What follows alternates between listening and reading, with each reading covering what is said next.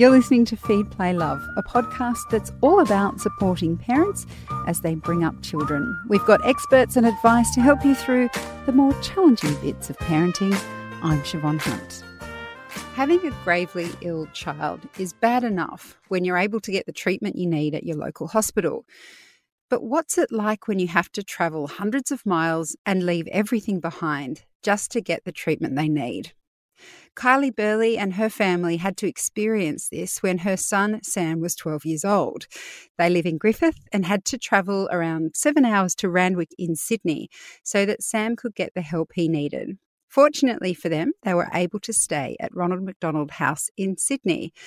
Kylie and her husband Craig join me now. Welcome to you both. Thanks, Siobhan. Hi, Siobhan. Hello. Kylie, um, tell me how you found out that Sam was seriously unwell. Um, well, Sam's a, a, very sporty child, and he was just um, continually lacking energy. He was like seemed like flu-like symptoms. Both Craig and I kept taking him to the um, doctors probably every three or four days. Uh, he ended up spending um, three days in hospital. Where they put him on steroids, which um, was really good because he actually played an AFL grand final that week. Um, but things just kept going down, and um, we're just trying to get get to the bottom of it. Um, blood tests all the time. So after um, five weeks, the doctors actually called us in and, and, and told us the news that Samuel had leukemia, acute lymphoblastic leukemia, and they had a bed waiting for us in Sydney, and we were to go straight to the hospital to prepare to get on the ambulance air airplane. So yeah.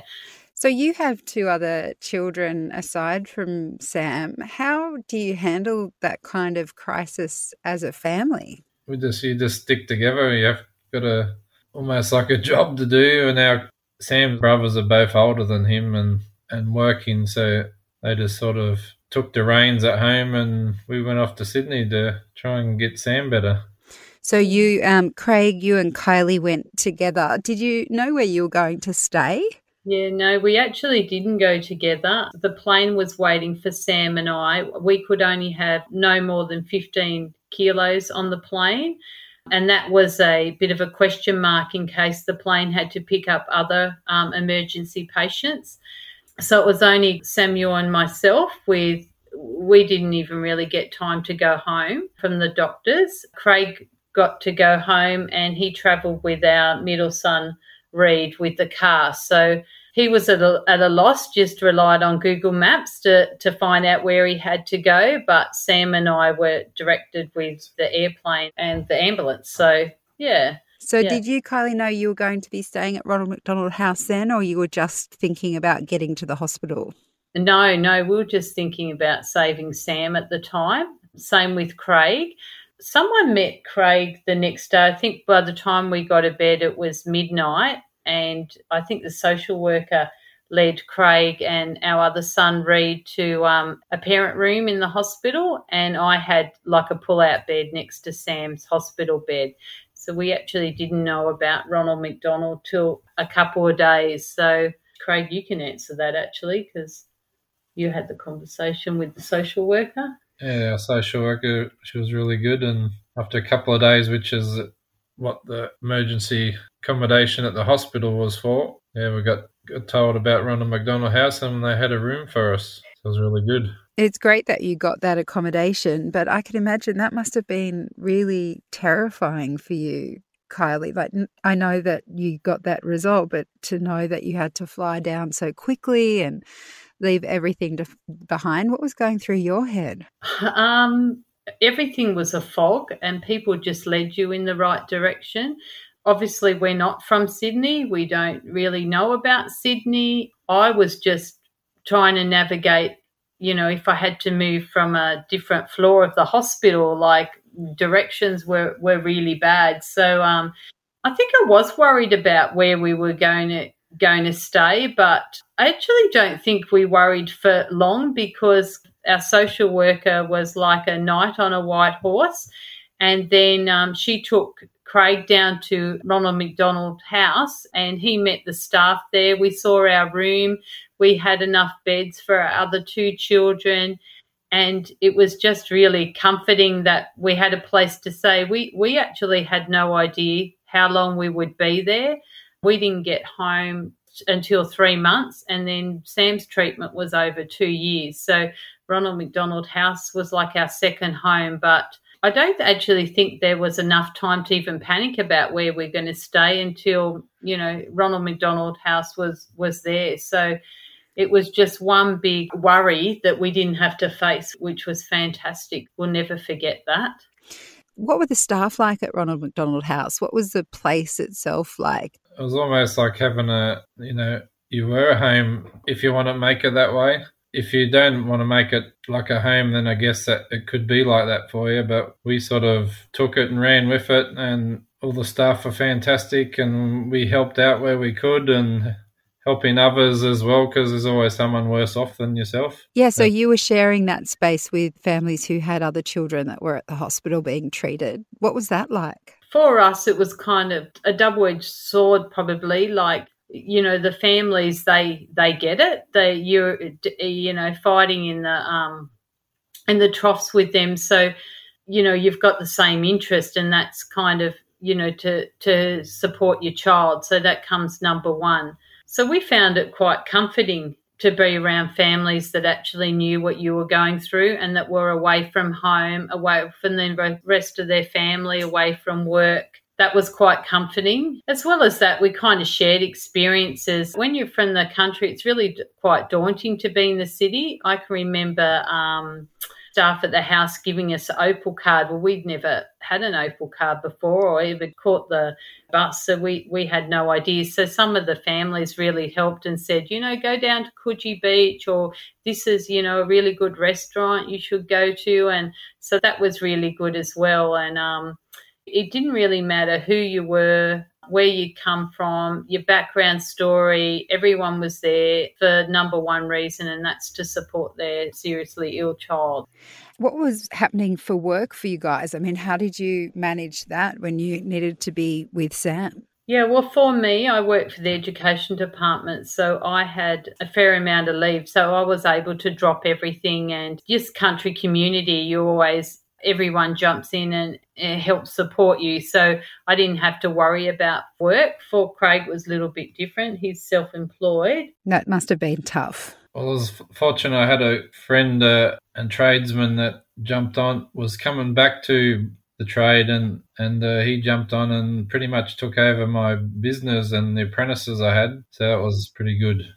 Plus, our eldest son came back and he picked up the reins as well. So your sort of life's on hold and you don't really worry probably about work too much until you actually get home. It's more about your child at that time. And with the diagnosis that Sam had, Kylie, how long did it take before you felt that there was hope or that he would be okay? Sam's very fortunate. So he was standard treatment the whole way through.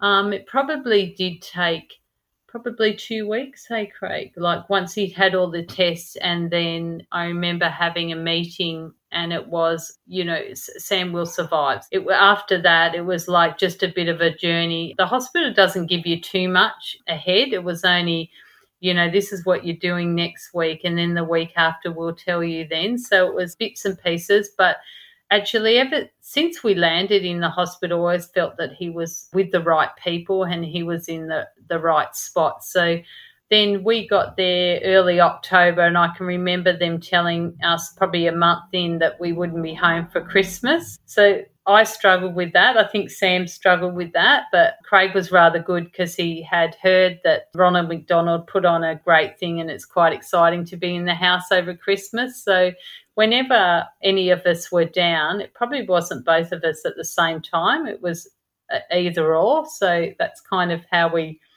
how we worked as a team, I think. And um, so Sam now is uh, doing his HSC. Is that right?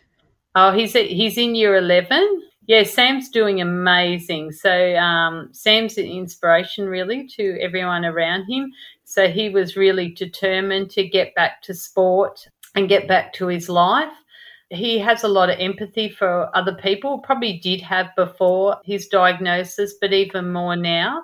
I think he really acknowledges some of the children that weren't as fortunate as him and unfortunately passed away. So every time he plays football, he has Love Gabe on his strapping, on his tape. And that's just acknowledge that, you know, Gabe's passed and, and Sam's Sam's there. So side effects put him in a wheelchair for about eight months um, when he was ready to return to sport. So that was a bit upsetting for him.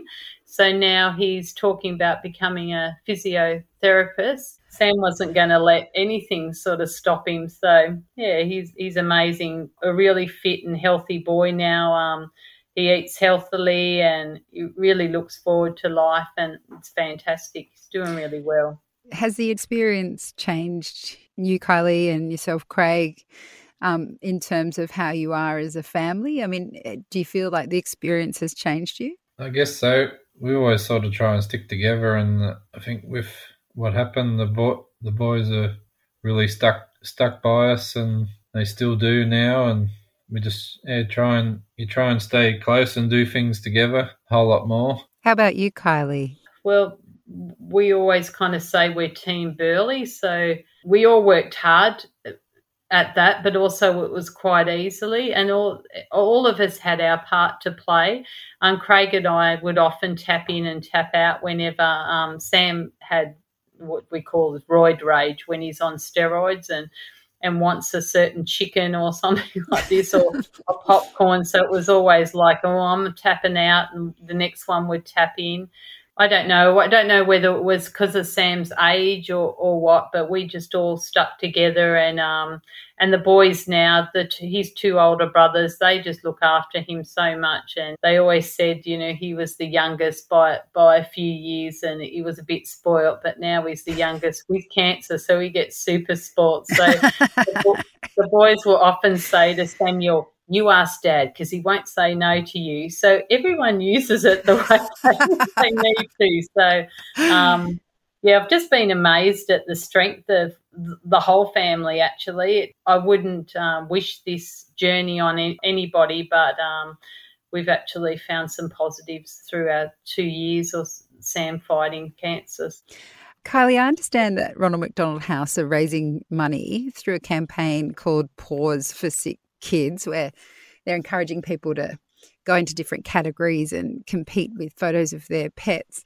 What would you say to people thinking about getting involved in this? Oh, look, any way you can get involved to support Ronald McDonald House, do it. it. It's so needed. You know, I've heard of families before they've heard of the house having to, you know, sleep in their cars and you know when you mm. you know number one is to be there with your child not to worry about where you're going to sleep being cold at night. And and you know for us that are country people we you know to have all the buzz of the city life around us is is really daunting. But having a, a you know home away from home where you feel safe i just couldn't imagine what our life would have been like without it. Yeah and the paws campaign is that's a little bit close to our hearts too because we were there when Wilbur was first introduced to the house and we have two dogs at home and I know in particular Sam was really missing his pets. So to have a dog in the house was just you know a little bit more you know trying to make the house more homely which we really appreciated and we appreciated um, Wilbur being there. That was nice well, Kylie and Craig, thank you so much for chatting with us today. And I'm really pleased to hear that Sam's doing so well. So thanks so much for your time. No, thank you. That's Kylie and Craig Burley. And if you'd like to get involved with Paws for Sick Kids, check out the links in the notes of this episode. Feed, Play, Love is a babyology podcast produced and presented by me, Siobhan Hunt. I'd love to hear from you, so if you'd like to get in touch, email me at feedplaylove at theparentbrand.com.au. See you next time.